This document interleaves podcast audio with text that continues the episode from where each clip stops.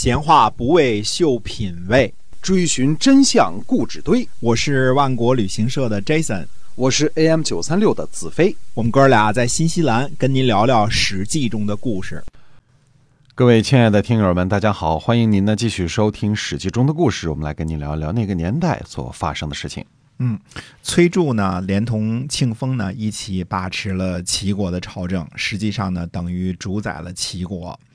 呃，崔杼呢生了这个崔强和崔成两个儿子之后呢，死了夫人，之后呢娶了东国江，生了儿子崔明。啊，这是他的三个儿子啊，一个叫崔成，一个叫崔强，然后跟东国江呢生了崔明。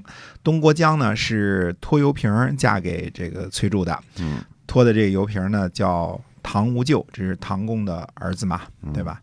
唐无咎呢和东国衍一起呢辅佐崔杼，崔成呢有残疾，没能立为接班人，而是立了弟弟呢，呃，崔明，呃，崔成呢请求在崔家的封邑崔啊、退休养老，那么崔杼呢就答应了。崔呢位于今天山东济阳以东偏北，嗯，虽然说崔杼答应了呢，但是唐无咎和东国衍呢两位管家呢却不愿意把这个崔的管理权呢交给崔成。他们对崔强说呀：“说崔氏宗族的诚意呢，只能由宗族的宗主领有。”嗯，崔成呢和崔强呢很愤怒，就准备呢杀了这俩人。呃，于是呢，他们俩呢就去找庆丰呢告状，说我们家老爷啊，您是知道的，只听唐无咎和这个呃东郭衍的话，嗯我们兄弟呢是说不上话的。他们呢，呃，这个等于把持了我们家的事儿嘛，我们怕呢他们将来谋害我们老爷，所以呢向您告状。庆丰说呢，说你们暂且退下，我来谋划一下。嗯，那么庆丰呢就把这事儿呢就告诉了卢普撇，呃，卢普片呢就说说崔杼呢是齐庄公的仇人啊、或许上天要抛弃他吧。他们崔家呢自己闹家变，您有什么可担心的呢？崔家薄了，庆家就厚了。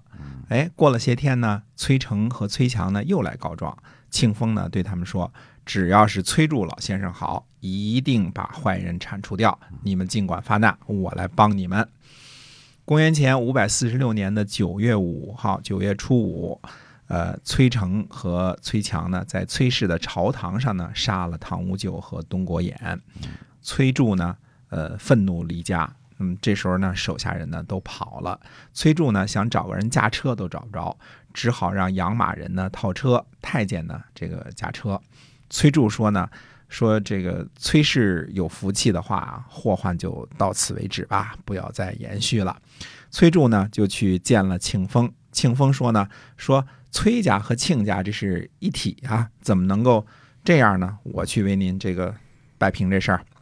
庆丰呢就让卢普片呢率领甲士去进攻崔家，崔家的人呢就加固短墙抵御，甲士呢攻不进去，卢普片呢找来了都城的人相助，最后呢攻克了崔家的防守，杀了崔成和崔强，灭了崔氏，把这个家人呢都给俘获了。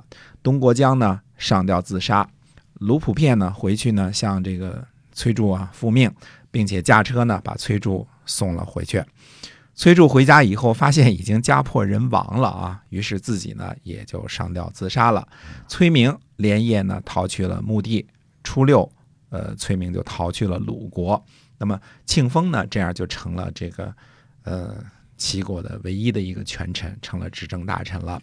崔杼弑君的时候呢，申先瑜呢逃跑去了鲁国，这段前面我们讲过啊。嗯那么申先瑜呢，在鲁国的郊外呢，呃，让仆人租赁了地方，呃，为齐庄公呢服丧。公元前五百四十六年的冬天呢，楚国来召集申仙瑜，申仙瑜呢又去了楚国，做了楚国的右尹。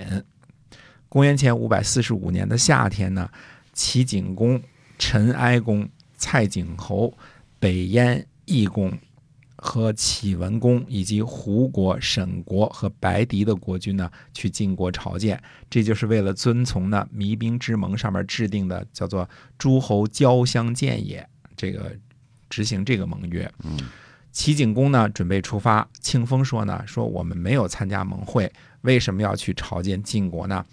呃，庆丰是舍不得这个朝见时候送的这个贺礼。嗯陈文子说呢，说最重要的是侍奉大国，然后呢才想这个彩礼的事情。小国侍奉大国呢，即使没有参加盟会，但是顺从大国的意思呢，也是合乎周礼的。我们没有参加盟会，难道还敢背叛这个晋国不成？呃，仲秋之盟不能够忘记呀！你要劝劝国君去朝见呀。仲秋之盟就是这个齐国被打败了之后啊，这个这个贿赂这个晋国的那次啊，这个我们在这儿呢，第一次呢，差不多是第一次啊，很长时间都没有提到的一个国家就是北燕。这个北燕呢，就是呃韶公氏的后裔，他定都在蓟，就是现在的北京啊。这个现在北京大地界啊，哎，对，哎那时候 那时候小地界，嗯，北燕很久呢都都都没有提到这个这个这个国家了啊，嗯一直是个小国。对到了战国初年的时候还是个小国，嗯，直到后来才加入到战国七雄之一的啊啊，嗯，那么。呃，这样的话呢，这个庆丰呢，等于是就把持了齐国的朝政。那么庆丰这个人有必要还继续的说一下。那么到底庆丰是个什么样的人呢？哎那我们下回跟大家接着说。好，我们今天的史记中的故事呢，先跟大家聊到这儿，感谢您的收听，我们在下期再会。再会。